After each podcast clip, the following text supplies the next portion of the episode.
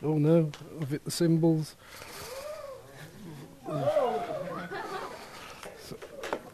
I thought I would take you back to my youth. Means that um, the majority of students don't think that I was ever young.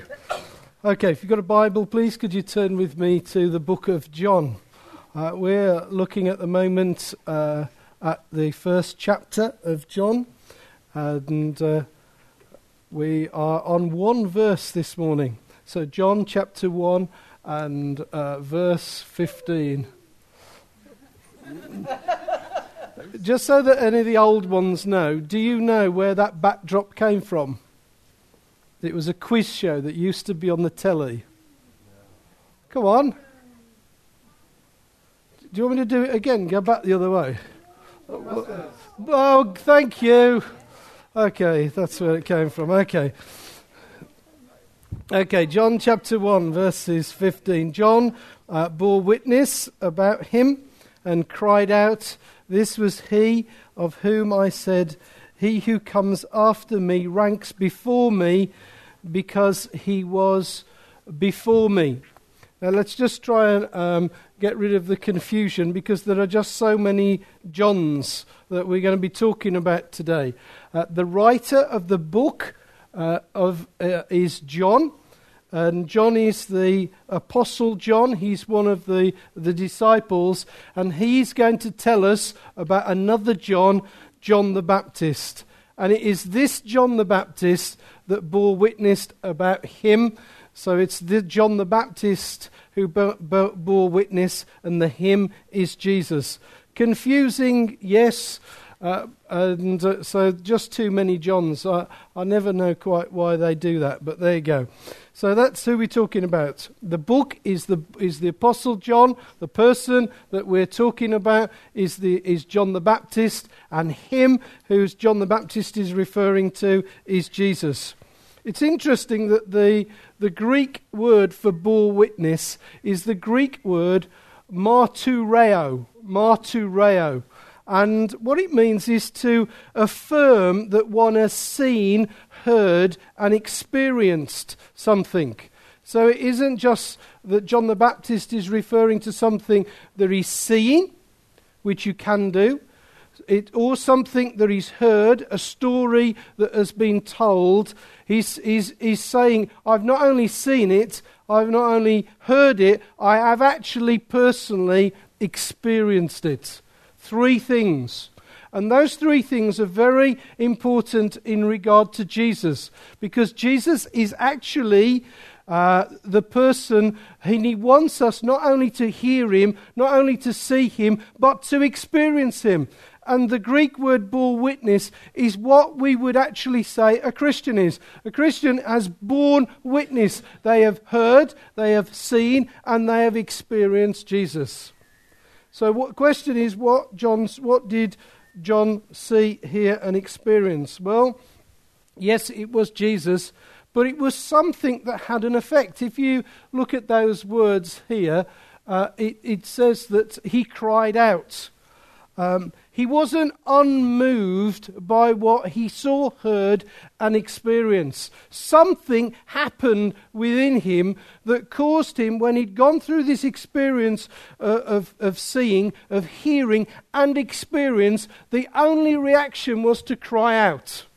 So you can tell how your Christianity is doing, Christians, if Jesus causes you to cry out. That is the point of it. The point of it is that Jesus engages us in our lives and there is an effect to it.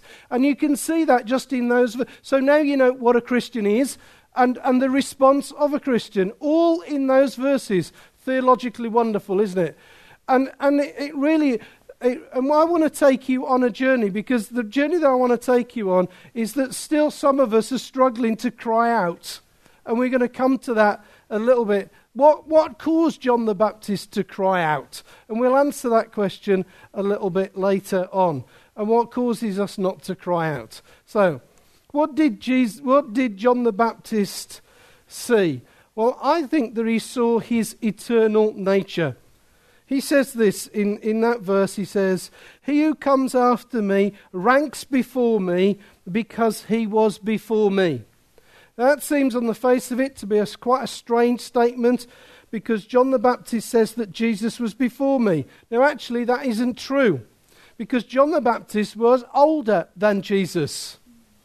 He was older, which must mean that John the Baptist is talking about something else.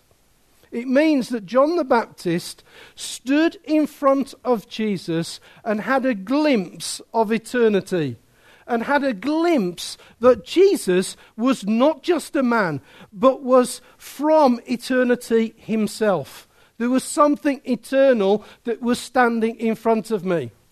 Now, I know that when you stand in front of me, you don't see that.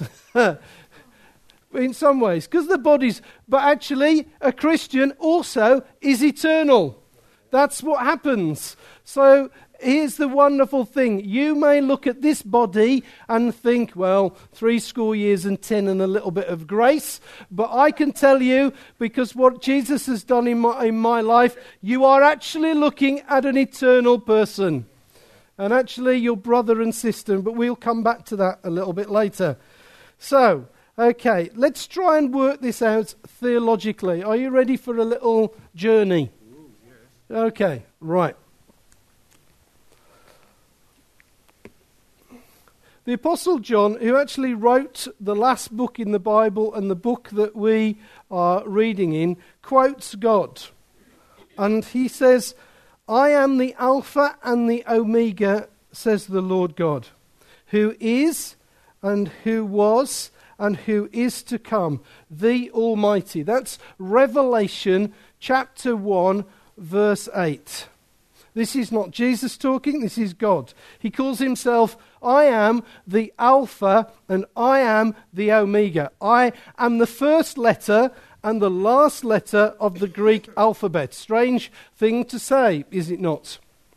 In Greek, uh, the Greek uh, in the Greek alphabet, what we're trying to get to understand is that there's nothing uh, before Alpha and there's nothing after Omega. And so it is with the reality of God. There is no before God, there is no after God. He is in all time absolutely always there. You go, oh, my head's gone.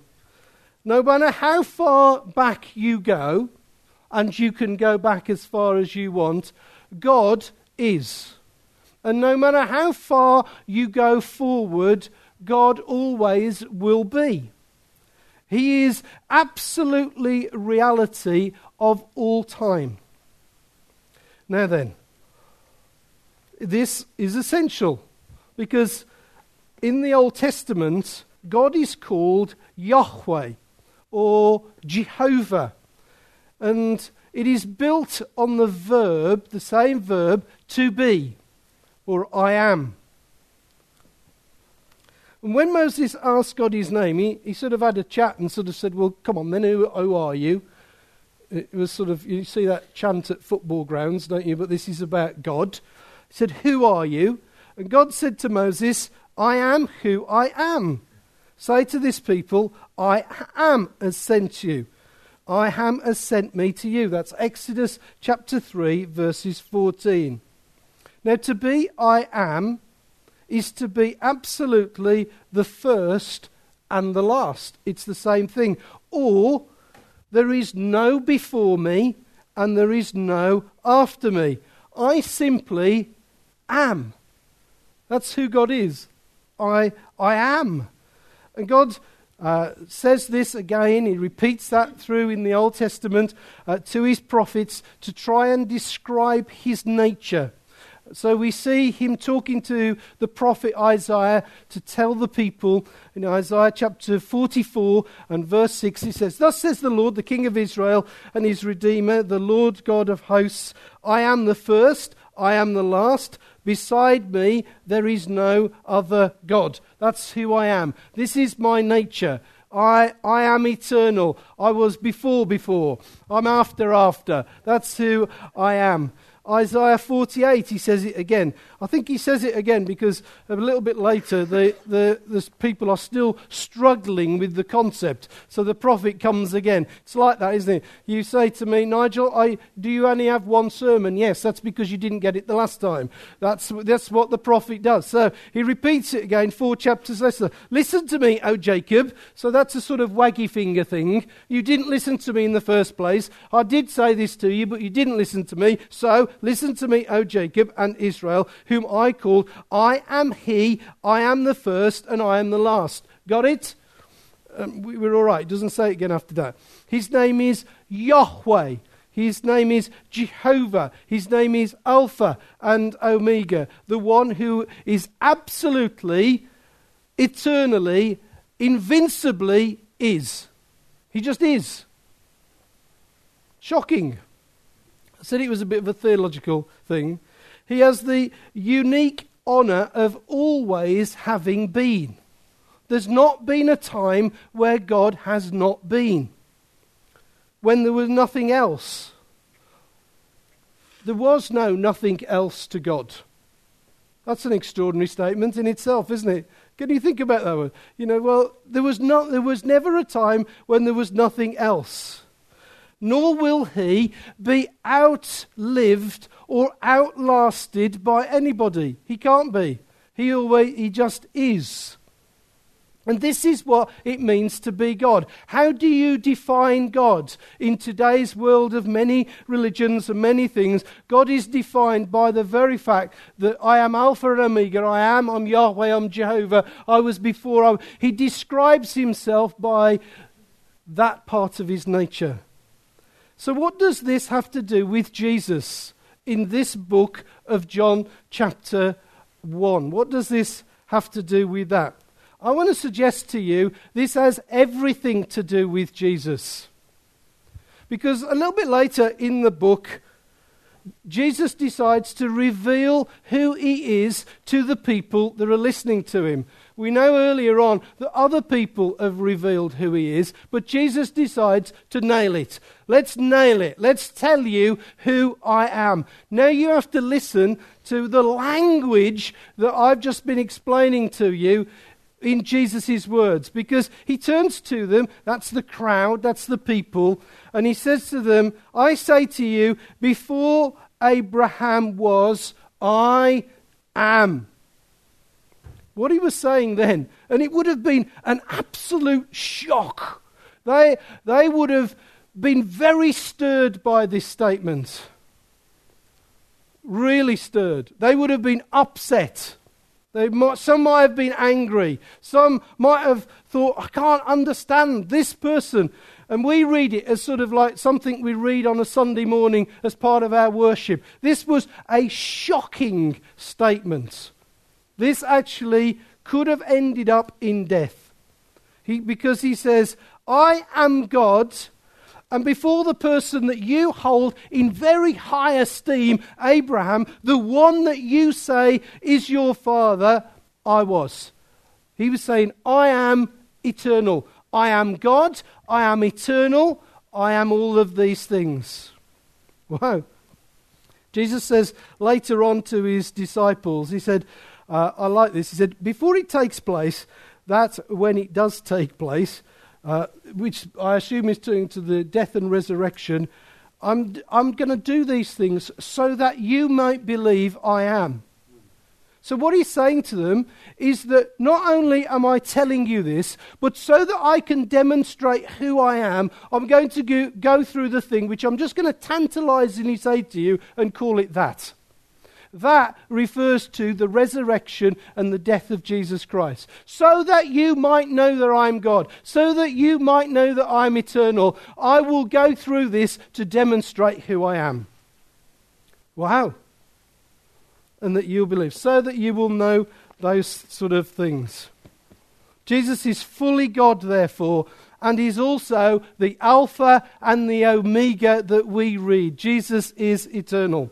So, we get to John chapter 1, don't we? Verse 1, which Phil eloquently preached on. In the beginning was the Word, and the Word was with God, and the Word was God. what John the Baptist saw and experienced. His experience was that he touched eternity. That must have been an amazing moment. Gee, suddenly, John the Baptist, his eyes are open. His experience, what he's seeing in front of him, is a glimpse of eternity. Do you know how different that makes life? That makes life hugely different. If we can glimpse eternity, everything changes, folks. It just does. And that's why it changed for him. So, what is the key point here? I'm going to read it so that I get it right. I had five goes at writing this, and I still couldn't get it right. What does that mean for me? It simply means this there is only one person that can give you eternal life, and it is the one who is eternal himself. You can't give what you haven't got, but because he has it, he can give it. Now, why is that important? Because all other gods live and die. See that? But Jesus Christ has never lived and died. He, is, he has on our world in the sense of the incarnation and the resurrection and the death. But because he was Alpha and Omega and always was, he is the one that is truly able to give what he is. He's a, he gives of himself to you. So when you say that you receive Jesus, you receive his eternity within you. And he's the only one in all of our earthly history that can do this. That's why it says in the Bible, there is no other gods like him. He gives, this is so important, folks. We need to know this in terms of when we're talk. You can't receive what you, can't, what you aren't. So all other gods cannot give you eternal life because they are not eternal. But Jesus, woohoo, can because he's eternal. How can I know that I will receive eternal life? Because Jesus is eternal. Factoid. It's brilliant, folks. How can I know that I will not die? How can I know I will go to heaven? Not because of my behavior, because of who he is. He's eternal. He's given me his life. Whoopie doo. Uh, to quote Steve, right? Okay. So we see this. So you, and, and as you go along, you see people. You know, do you ever find this with? I'm like this with jokes.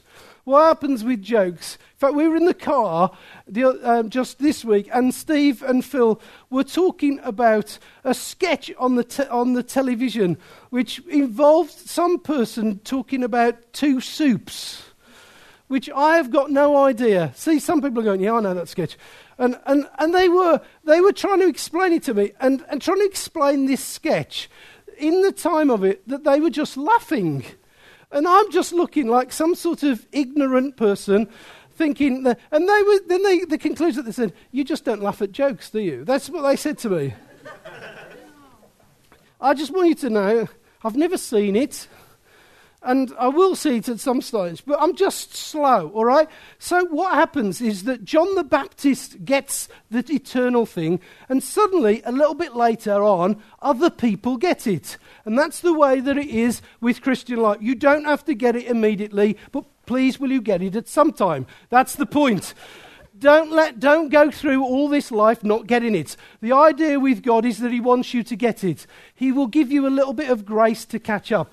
This is what happens here. So, John chapter 6, Simon Peter answers, and the light goes on, and he goes, Lord, to whom shall we go?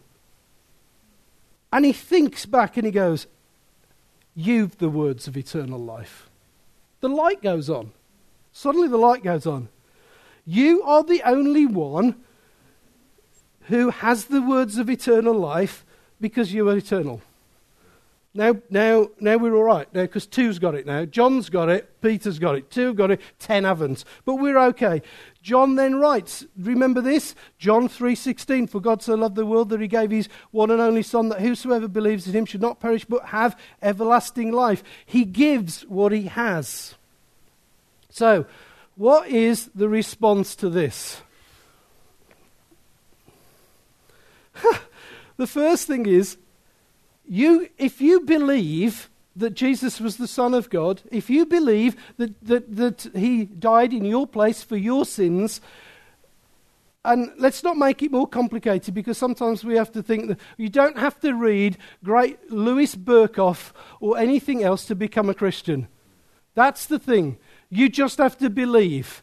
Now, if you believe that Jesus was the Son of God, that he was God himself, that he did come to this earth so that he could die in your place for your sins, then you can receive the gift of eternal life. It isn't more complicated. You don't have to be 37 and a half. You just have to believe. So here's the first point. Today, you might say, I see this. I want to believe in Jesus and receive the gift of eternal life. If you do, do not leave this place until you've done that. That's the first thing. We would like to pray with you. If you believe, then we will pray. That's the first thing. Second thing is this don't lose the privilege of having, of having eternal life. It isn't like I, I, I, I have texts from my daughter. You get another mention in a little bit later on. And it goes like this The coffee is on offer in Morrison's. Do you wish to me to purchase it? And you can feel the delight and the excitement over the, the pack of coffee. And Callie's going, Respond! Respond! Respond to the coffee! And, and it's just, go now, have the coffee. Almost as if life will, what will happen if we don't have coffee? My life will just wither, and I will end up like some sort of dead prune because I've not had the coffee. And in our house, we're going, have the coffee, should we have the coffee? We're checking the cupboards.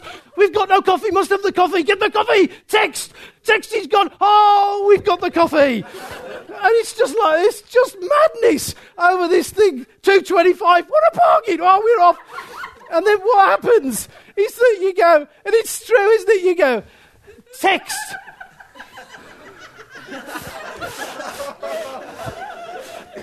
Ralph, do something.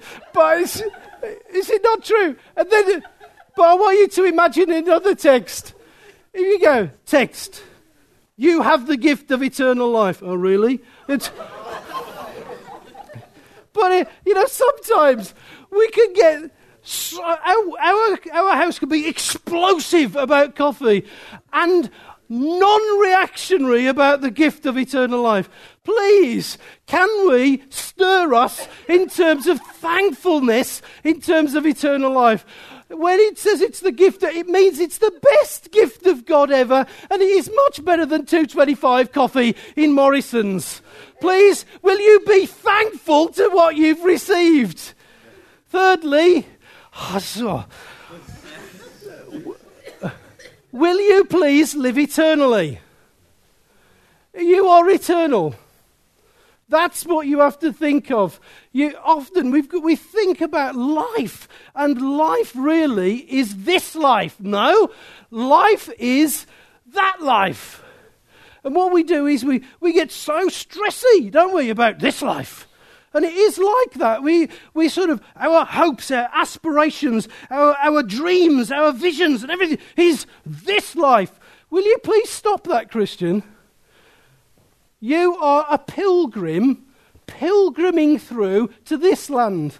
I'm going to say something really outrageous now. I'm just going to upset all the overseas students' parents because I know that they have spent millions. I'm going to upset student employees of the university.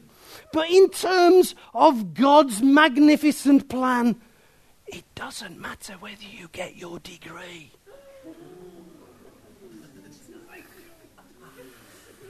It doesn't. What good will he do you? You're not going to turn up on the gates of heaven and you're going to, here you're going to turn black gown, the purple, hate the purple, but you're the purple, dragging down the thing like that, the hat that we can't do like this, the scroll under him, he's going to let me in. It, come on, guys. That includes work and all those sort of things. We have to think it's a look, guys. I'm just, dear mom and dad. I want them to get their degrees. I want them to work hard, but I want them to live eternally too. Yeah. That's the point. The point. The point is this: that we, we our life actually is not yet begun. Move on because you're in trouble. Oh look, blockbusters. Can anybody remember the theme tune? Can you? God.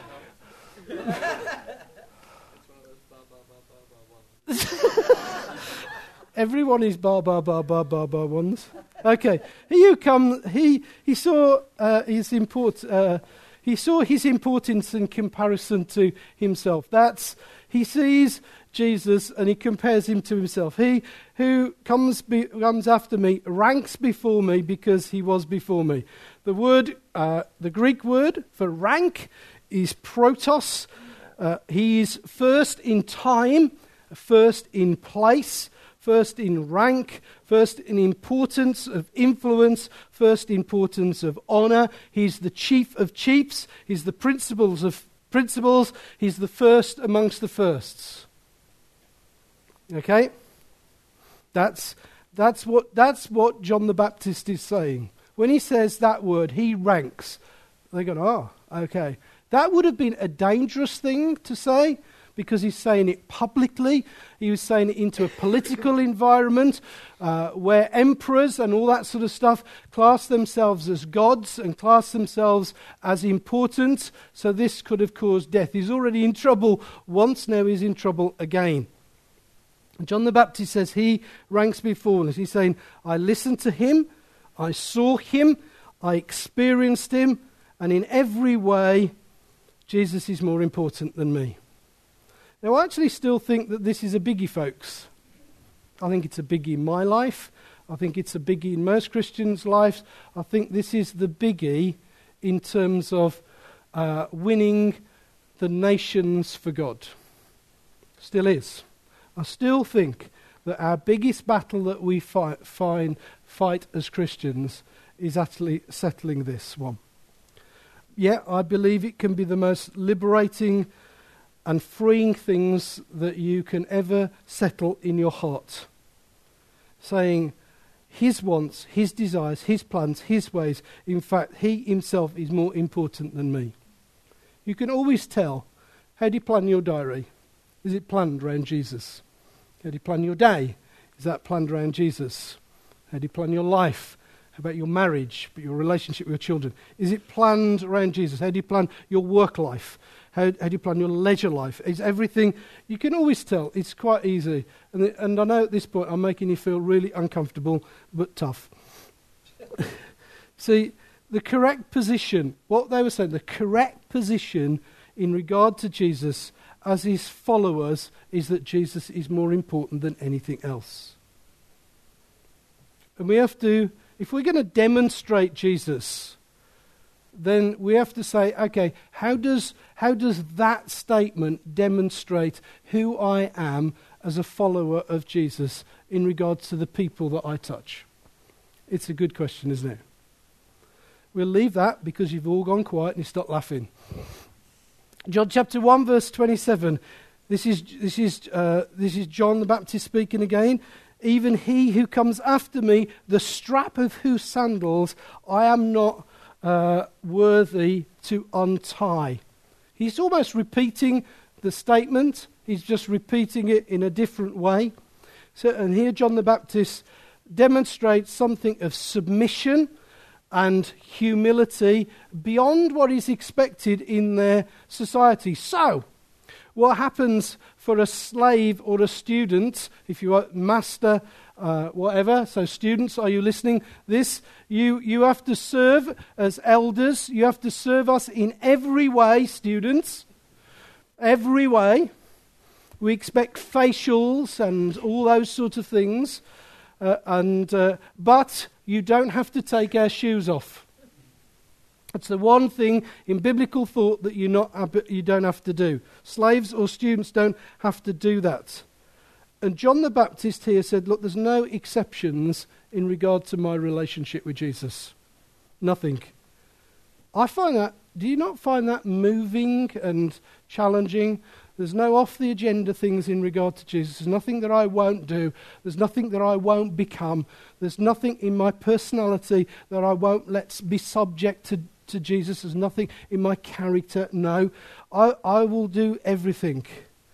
It is meant to challenge us. You know, how much? How much? How important really is Jesus?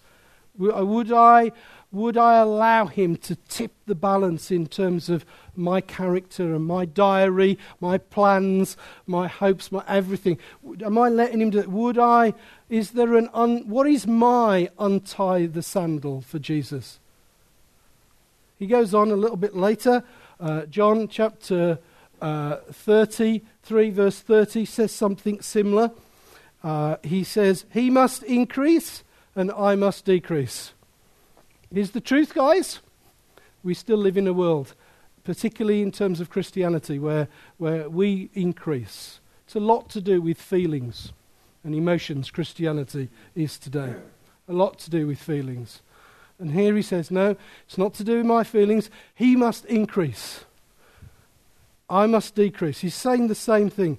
And if you listen to this, these, these verses, these three things, John keeps saying the same thing over and over again.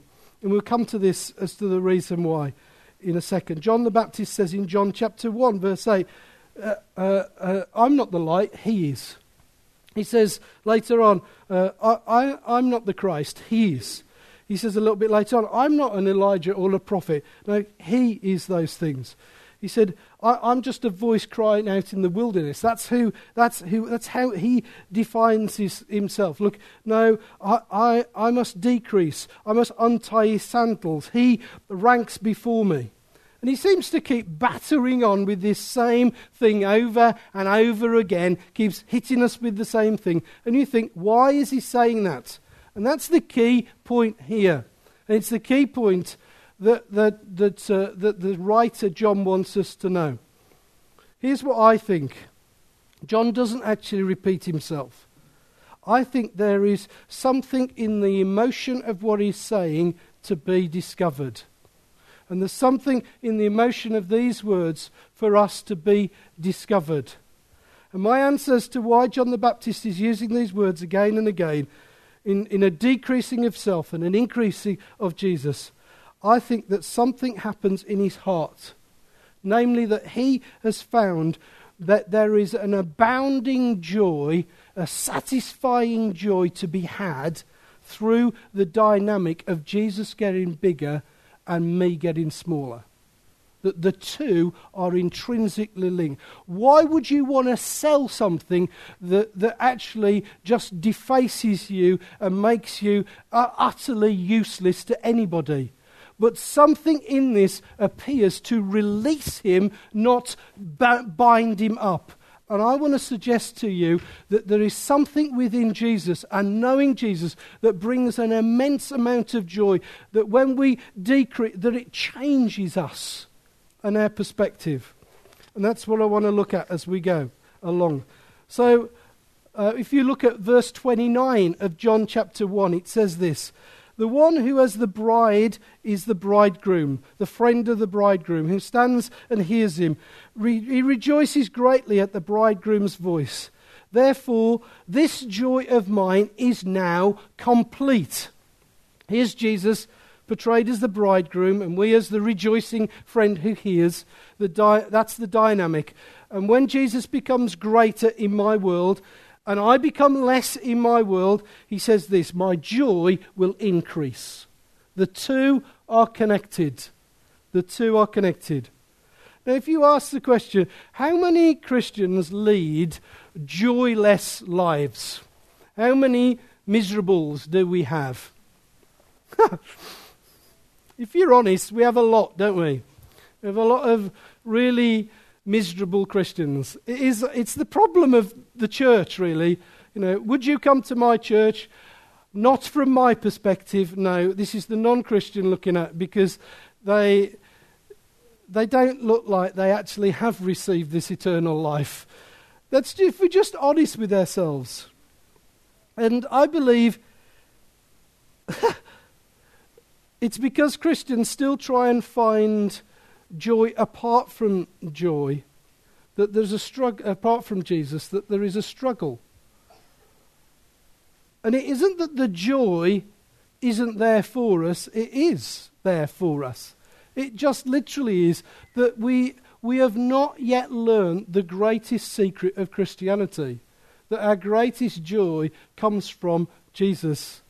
And, and that changes our perspective.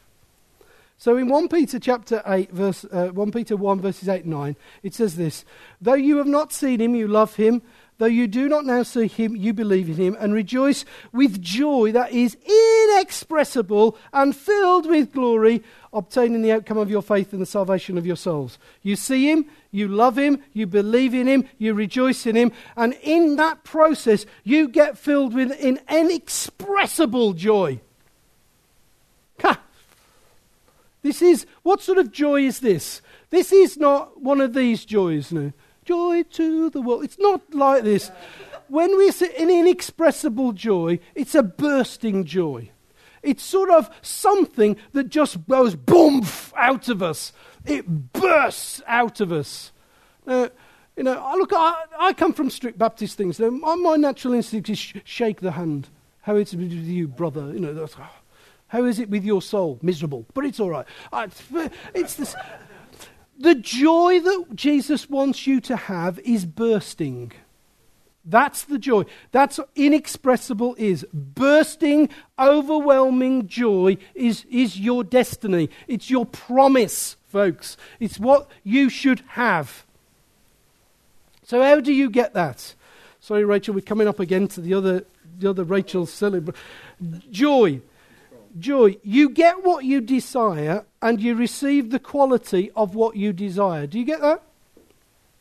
In terms of joy, you get what you desire, you get what you want, and you receive the quality of what you desire.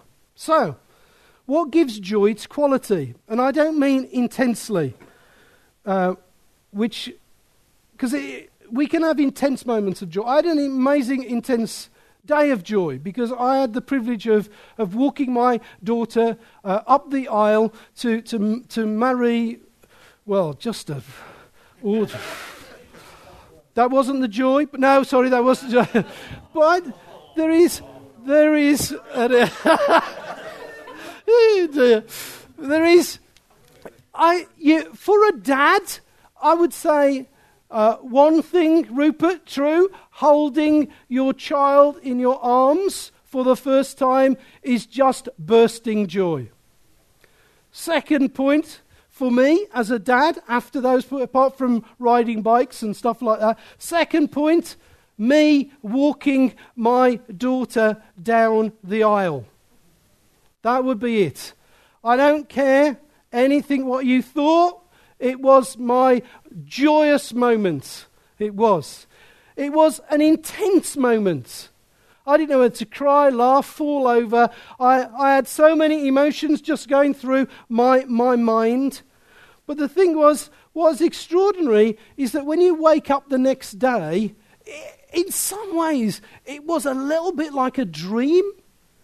Now, I know it wasn't for them, but I mean, I just think, you know, we built up so much for this. We worked so hard for it. We planned so much for it. And, and those moments of just walking down, which were actually seconds, which were immense emotion for me, ended in a gone. You wake up in the morning and you think, that's my hired trousers that are hanging over the light shades over here. Where did that come from? And and that was Eddie Kelly. it was just like, where did that go? You see, the answer is, and you think I'm joking. No, it's just, oh dear. Uh, you come out to the bathroom and there's bridesmaids' dresses. And, and we'd, we'd had this thing, sorry, just diverted. We'd had this thing, don't touch the bridesmaids' dresses. And so they had to be Everything went like, you know, this sort of thing. You know, uh, when we had the car, you know, you know oh, the bridesmaids' dresses, they had to be caressed. You want to see them the next morning. They're upside down, scruntled. It looks like they went mm, mm, mm, bed and they just got out. So you come out of the thing and you go, What the heck was that? Your trousers are hanging over the light shade and the bridesmaids' dresses are just on the floor. And you just think, Where did that go? Anyway, get back to task. The answer is the thing you enjoy, the thing enjoyed, gives joy its character. Right? So this was momentary. So the joy experienced was momentary. Get it? Oh, look, it's simple. So let's just talk about this. I, I had an engineering background. So I, I, you know, most of my mates, they, they enjoy dirty jokes, gutter language, and distortions of sexuality. I, you know, to be honest, and, and I don't mean this in any way, shape, or form, and please don't come and minister to me afterwards that, that you daren't be in any strange position in a factory where you're picking up something because some people will they will do some terrible things to you literally and, so you're forever defending yourself which they think is highly funny they think it's highly funny to, to sexually uh, uh, abuse you uh, as, as a joke. And that was how, from 16, 15 onwards, the whole joke of, of the company that I worked for was basically that. They thought it was hilarious. You see, what does that reflect? It reflects that their joy is gained there. That's where it's coming from. It's coming from a heart uh, that is just terrible you see sometimes people laugh, don't you? They, they seem to enjoy cruelty and arrogance and revenge. Where's that coming from then? What heart is that coming from? well, the more you get your joy from material things, as I've said, the more your joy will be shaped and come from those material things. You become what you desire. That's the truth of it. You become what you desire. You are what you long for. If it's short lived, it will be short lived. Peter says in, in those verses that a Christian's joy is inexpressible and glorified. So, how does it become like that? It becomes like that because when Christians when Christian joy is the joy of craving the value of Jesus and the reliability of Jesus and the character of Jesus and so on and so on and so forth, it becomes inexpressible because he himself is inexpressible. It's the same dynamic as eternal life. You have eternal life, you are eternal. He gives you your joy. It is unexpressed because that's him. You have him in you. That's the way that it works. So, Jesus, in these verses, is explained that He's the, the glory of the universe and God. So, that's what you get. That's our joy, a glorified joy. The joy that comes when we focus our, our, our everything on Jesus is massive, it's eternal, it's powerful, it's overwhelming, it's big. That's the way that it is. That's why it's bursting. Here's the thing man is designed by God for exceeding happiness. Not mundane run of the life. That's part of the deal when you become a Christian. Part of the deal of becoming a Christian is that you change in regard to the way that you experience life itself. So you're not, you're not you're supposed to go along the road going Monday, Monday, Monday, Monday, Christian. That's the idea. Because you're the one going round Eagles Meadow going, oh, God, that's, the way. And everybody goes, oh, no, can't, no, no, don't, I'm not going to do that. Not do that, you know, I'm not going to go, don't want to be people to see me. That's the blooming idea, folks. The idea is that you're supposed to be able to look out and say, that one has inexpressible joy. That's what, that's the idea. That is the gospel. The gospel is that somebody goes to you and go, "What the heck is the matter with you?" And you go, "Right on." That's the idea. It isn't you're so miserable. What's the matter with you? Now, I have a problem with this. Let me just confess The reason is that joy does not come simply to me. I want you to know that because sometimes you look at me and you go, that's the loon on the front row. Okay? I know that. You know you think that. That's why you all sit there and not by me. I know that because uh, I've caused my wife so much harm in worship over the years. She's blue and black because I've just done things. But I just wanted to, you know, joy in Jesus is not something that comes naturally to me. I, I know that I am negative by nature. These guys will tell you that. I am always glass half empty. I, am always, Phil will come and say, and he'll say, Steve does this, and Phil, they go, Did you see the 75 things that God did this morning? And I go, And the, what about the one thing that went wrong? That's my inclination. You're all looking at me going, It's not me. Liars. you see, the joy of the spl- in the splendor of Jesus does not actually come spontaneously to me. I'm not that way inclined. But this is what I know. It comes to me when I purposefully look at him again and again and again. So the reason that I am noticing the negative is that I'm not noticing him. Why do you see the negative? Why do you pick up the negative? Why do you focus on the negative? Because you don't see Jesus. That's the thing. And the things of earth will grow strangely dim in the light of his. Please finish it. Okay. You see, here's my failed qualification for grumpiness, and it's not a good one. My life has not been easy. Oh, please, sympathy. Still paying for the wedding. No, sir. no. But do you know, you know, that seems to be the, the qualification for, for no joy, no nothing, is that that's the qualification, is it? Don't you know my life is not easy? I, I, Paul has no reason for joy, does he? I, I think that. I think that everything was stacked against him, and we often read this great person. This is my conclusion, so we're on the end here. There were countless things that were. Have you ever read that passage in Corinthians and thinking, and, and now be happy, fella. Have you ever have you read that? Have you read it? I want, I want you to think about this. Okay, this is Paul. Okay, Paul. I want you to be a happy chappy. Smile, Paul. This is Paul. I've been in prison more frequently.